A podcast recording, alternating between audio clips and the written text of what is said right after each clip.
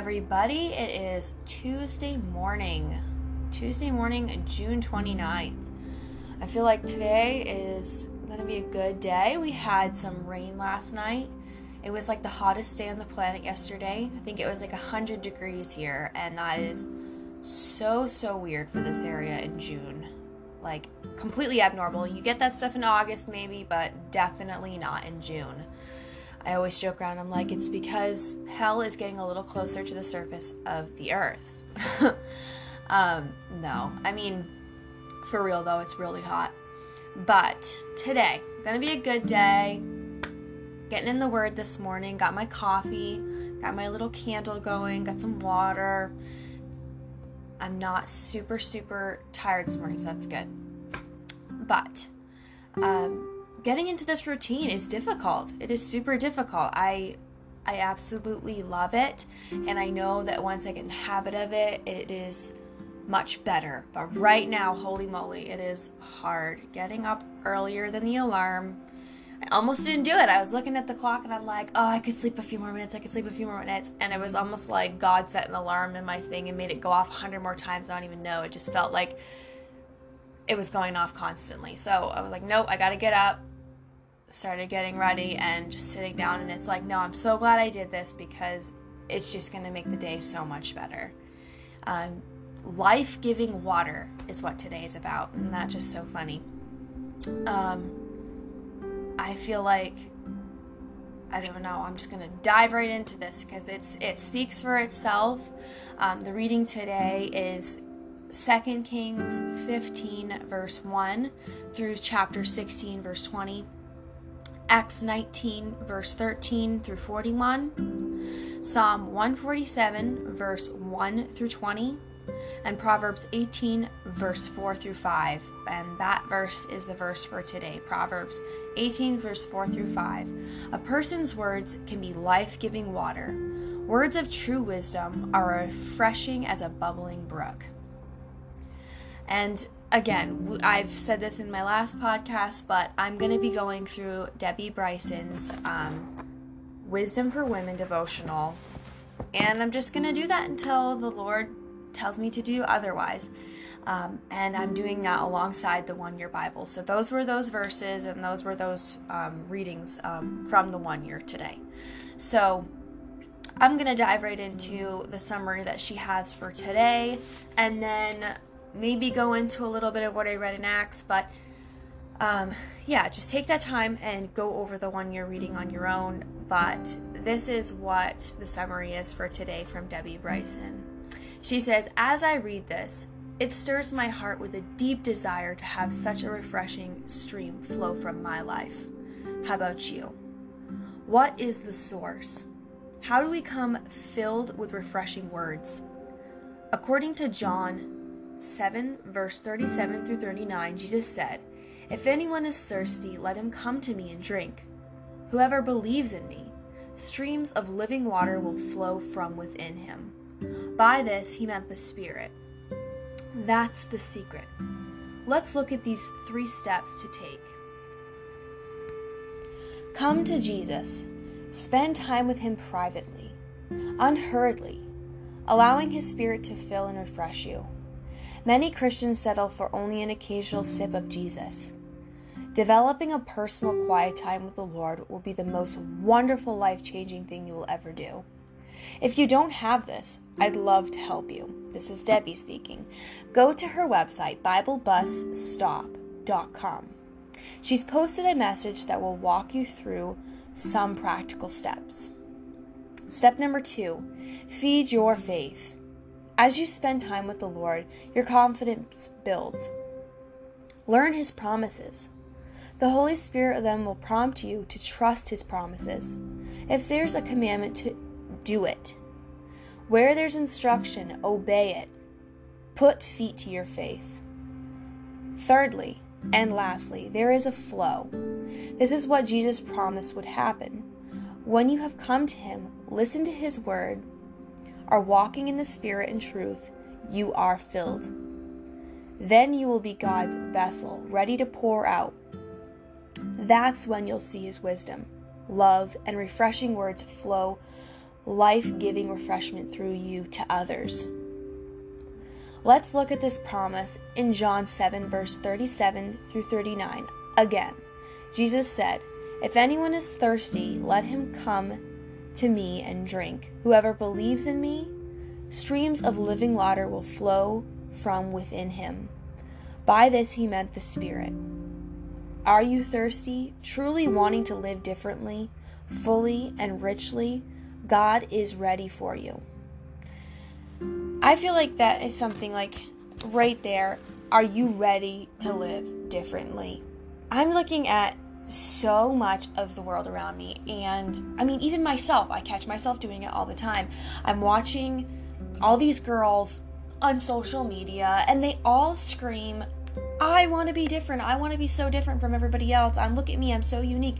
But what they're doing is they're like they're pressing themselves into this mold that the world has for them. There's I mean there's this certain genres of the beauty industry and just trends going on and we all just look like one another. And I mean, very few people are standing out for the right reasons. I mean, you have people who stand out because they're super pretty, you got people that stand out because they're super creative or super talented, but it's just we are not standing out for the right reasons. And that's something I have to constantly ask myself what am I standing out in? Am I standing out in like people are noticing my flash? Are people noticing um, like I play music, um, I do things. I'm not saying I'm great at playing music or anything. I'm just saying, like, is that what I'm known for? Or am I known for my relationship with the Lord? Am I standing out differently because of that? Eh, are, you know, you know when you run into a Christian. Like I, I have people. I'm a hairdresser. I have people sit in my chair all the time, and just the way people talk, you instantly know. Like, is there conflict in the spirit, or are they a fellow brother or sister? Like you instantly know.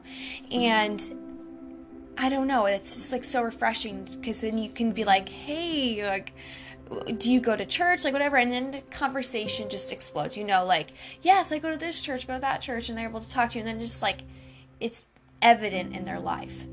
And I don't know, you just have to ask yourself, is my faith and my relationship with the Lord evident? Do people see that? Is that the first thing that people see? And um, I know that there have been times in my life where it's definitely no. Um, I I really want that to be something where people can look into my life and know she's a child of God. And I mean, the world hates you for it. And that's the thing that that stinks because you you work with people who aren't believers. You, I mean, you you just go about life and you run into people that absolutely despise you for that. I mean, I feel like this year I don't know what it is, but about COVID and all of that stuff that happened politically this year, it, it gave people comfortability to just walk all over one another with what their beliefs are politically or on this whole COVID situation. And I mean, I personally am dealing with this on the daily where people are like, oh my gosh, what are your what are your opinions on this and what are your opinions on that and and if you even come close to saying anything biblically aligned or anything the world will just try and eat you right up and I think we as believers we need to have a defense for that. I mean, not is not that we need to be defending the Lord, but um, we need to know why we believe what we believe, and we can't just have the words on our tongue like, "Oh yeah, I'm a Christian. Oh yeah, I go to church. Oh yeah, this this is my life." We have to know why we stand for what we stand for. And that's something that God has really been laying on my heart this year because I've grown up in the church. This has been my whole life. I am married to, I'm married to a believer. I grew up in a home where my dad's the pastor and this was just always expected of me. I mean, we, we went to church every Sunday, we went to midweek service, uh, we went to youth group. This was my life. But it came a time where I'm not living under my dad's roof anymore, and it's the routine is hard. You have to create that own routine yourself. There's no one there to remind you. There's no one there to be like, "Hey, have you been in the Word? You you gotta you got a crummy attitude today. What what's going on?" It's all up to yourself and your own accountability. But I just think I can't. I always forget where I'm going with things. But anyway, needing to know why you believe what you believe. Um, and I just started diving into Christianity and what it is because I I deal with people who are all different walks of life. You got Hindus, you got um, Muslims, and pe- atheists. You got um, all different forms of Christianity, and you've got um, Catholicism and all this stuff. And everybody kind of just uses that Christian umbrella, like, oh, I'm a Christian. I grew up in a Christian home. I'm a Christian, while they're simultaneously just pouring filth out, filth out of their mouth.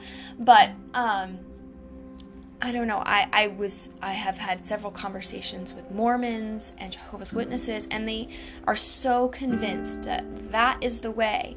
And I, the Lord was just laying on my heart in a discussion with a woman. Why have you chosen Christianity? Why have you chosen this way of life? What is it that has brought you to actually stay with this? And um, I don't know. I I the Lord has revealed himself to me over and over again. I can't say, like, oh, it was this day, this time, but just being faithful to chasten me. I know that that verse is something that just constantly in my life that the Lord chastens those that he loves. And there have definitely been times in my life where he's had to chasten me more than others. But he's never left me or forsaken me and I can know that in the hardest times when I, I feel like I'm just I have nowhere to go and there's no comfort and I'm overwhelmed and I'm stressed out. As soon as I open the Word of God, I mean, literally, if it's just one or two verses, the Lord's just comforting me and showing me, like, this is where you get your comfort. This is the truth. And I mean, even the times I've questioned a little bit here and there, the Lord's always quick to be like, Rebecca, you know the truth. And I go through and I'm just reading and the the overwhelming living water that just washes over me and gives me comfort. And I don't know, I feel like this verse today Proverbs 18, verse 4 A person's words can be life giving water. Words of true wisdom are refreshing as a bubbling brook. That's just what it is. When you read those words, and it's just life giving water. People try and find their comfort in so many other things right now. Uh, big, huge thing of meditation and self help and focusing on yourself. That is a big thing right now. Oh my gosh. I I have so many people who just like, you just need to focus on you. You need to take more time for you. You need to relax and be alone with you. And I like the only thing that ever comes out of that is just terrible. It's just complete isolation. It's what the enemy wants to feed to the world. Be alone, be isolated, just feed your flesh and be comfortable with you. And no, that is not at all what we are called to do. We need to surround ourselves with other Christians, be around more people. Um, I've said this in my last podcast is talking about the fact that this year has been about utter isolation and getting people alone, getting people depressed. Holy cow, the numbers this last year of depression and anxiety and suicide have just skyrocketed. People are isolated, and that is right where the enemy wants you. We need to get out of that. Get uncomfortable. That's the thing. I am all about comfortability. I'm like, no, I am comfortable right here, sitting in my bed, watching Netflix, drinking my coffee, not going anywhere. Get home after a long day of work. I don't want to go to midweek service. I don't want to go to Bible study. I want to stay right here and be comfortable in my flesh. That is not right. We need to take the time, be around other fellow believers to edify us. It's really what it's all about. We cannot stay isolated. I think that, I don't know. Isolation is the worst thing that we can we can do with ourselves. Even if we're just around our family members, just getting out of our rooms, getting outside, enjoying nature this time of year. Oh my gosh, just getting out walking through the woods, if you're near the woods, uh, and enjoying God's creation and being life to those around us. It's so easy to have the gift of discouragement going out into the world and just having discussions with people and just agreeing with them. Oh, I know it's so awful right now. Oh, I don't know what's going to happen politically. I don't know what's going to come out of this year. Just be the words of positivity and encouragement in that. You can always point at something positive. For every negative thing, you can always point at something positive. And people are always like, oh my gosh, what is this world coming to? I mean, yeah, it's a little negative, but yeah, it's coming to an end. But in that, looking at everybody as souls and and really taking more time and being like, yes, this time is scary, this time is crazy, but there is hope in all of it. Jesus has got this. We have we've really got nothing to worry about. And that's something that the Lord has worked on so much in my life right now is I get so overwhelmed and I don't know what to think and God has really just continually been saying to me this year, "Yeah, but I got it." Yes, but I've got this. I'm, I always get so worked up about finances and just what's going to happen with bills and what's going to happen when the winter comes around and things are harder and we don't have as much work and I just I start working myself up months in advance. And the Lord's like, "Yes, but haven't I always taken care of you? You've never gone without." And the times that I've had the worst suffering in my life and the, the scariest things happened is when I wasn't turning to the Lord, when I wasn't going to Him and being like, God, just take this from me, take this worry, and he's just been reminding me stop worrying about it. God's got this. Last night, our power went out. It was the hottest day in the summer so far. It was almost 100 degrees here.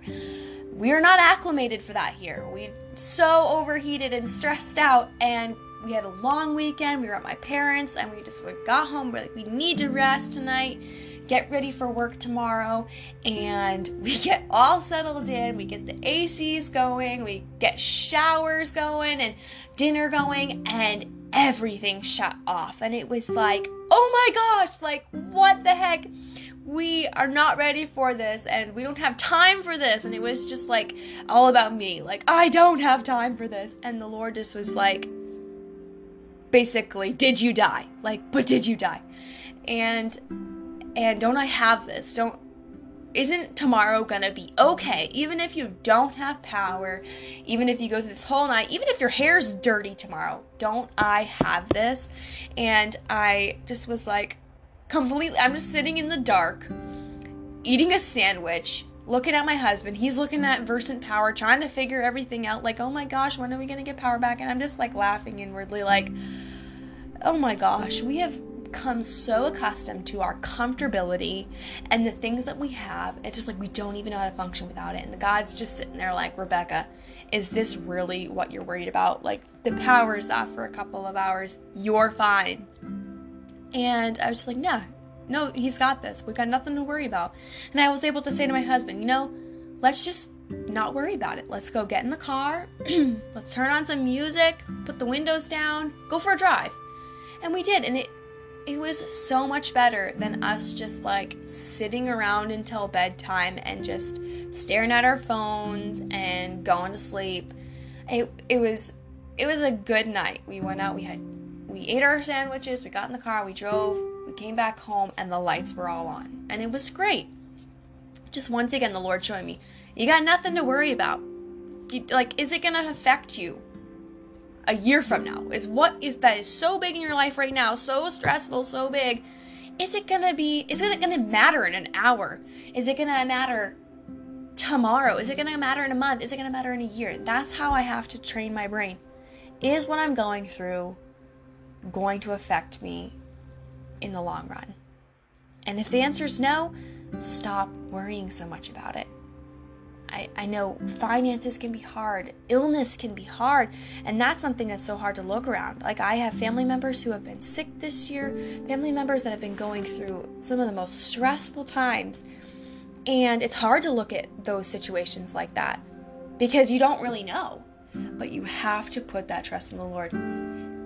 is this going to matter to me in a year from now? And does the Lord have this? Is this really something that is a make it or break it thing? Like, the Lord has you in his hands and he's not going to complete he's not going to give up on you. And you will always be taken care of. Even if things are hard, even if things are not great right now, you are taken care of. You are a child of God. You are loved. and I just feel like that is what needs to give us this life giving water in our lives. That joy. It's something that I just keep writing on my hand and writing down this week is just the word joy. Have joy. It's so different from everybody around us with this negative outlook on life. Have joy. Be joyful. Be life giving water to people around you, to the people that you're working with, the people that you live with. Be life giving water. Be the words of encouragement. Debbie wrote out a prayer at the end of this day, and I'm just going to read this and then reiterate the verses to read today. So again, 2 Kings verse chapter 15, verse 1 through 16, chapter 16. I can't talk chapter 16, verse 20, Acts 19, verse 13 through 41, Psalm 147, verse 1 through 20, and then today's verse, Proverbs 18, verse 4 through 5. Lord, I realize I have often come to you for merely material things and physical help. Forgive me. I come to you now eager and thirsty. Please fill and overflow me with your refreshing and living water today. In Jesus' name, amen. God bless you guys. I hope you have a wonderful day. Hope these words just kind of linger in your mind today, that you can meditate on them and just be that overflowing, life giving water in other people around you today. God bless you guys.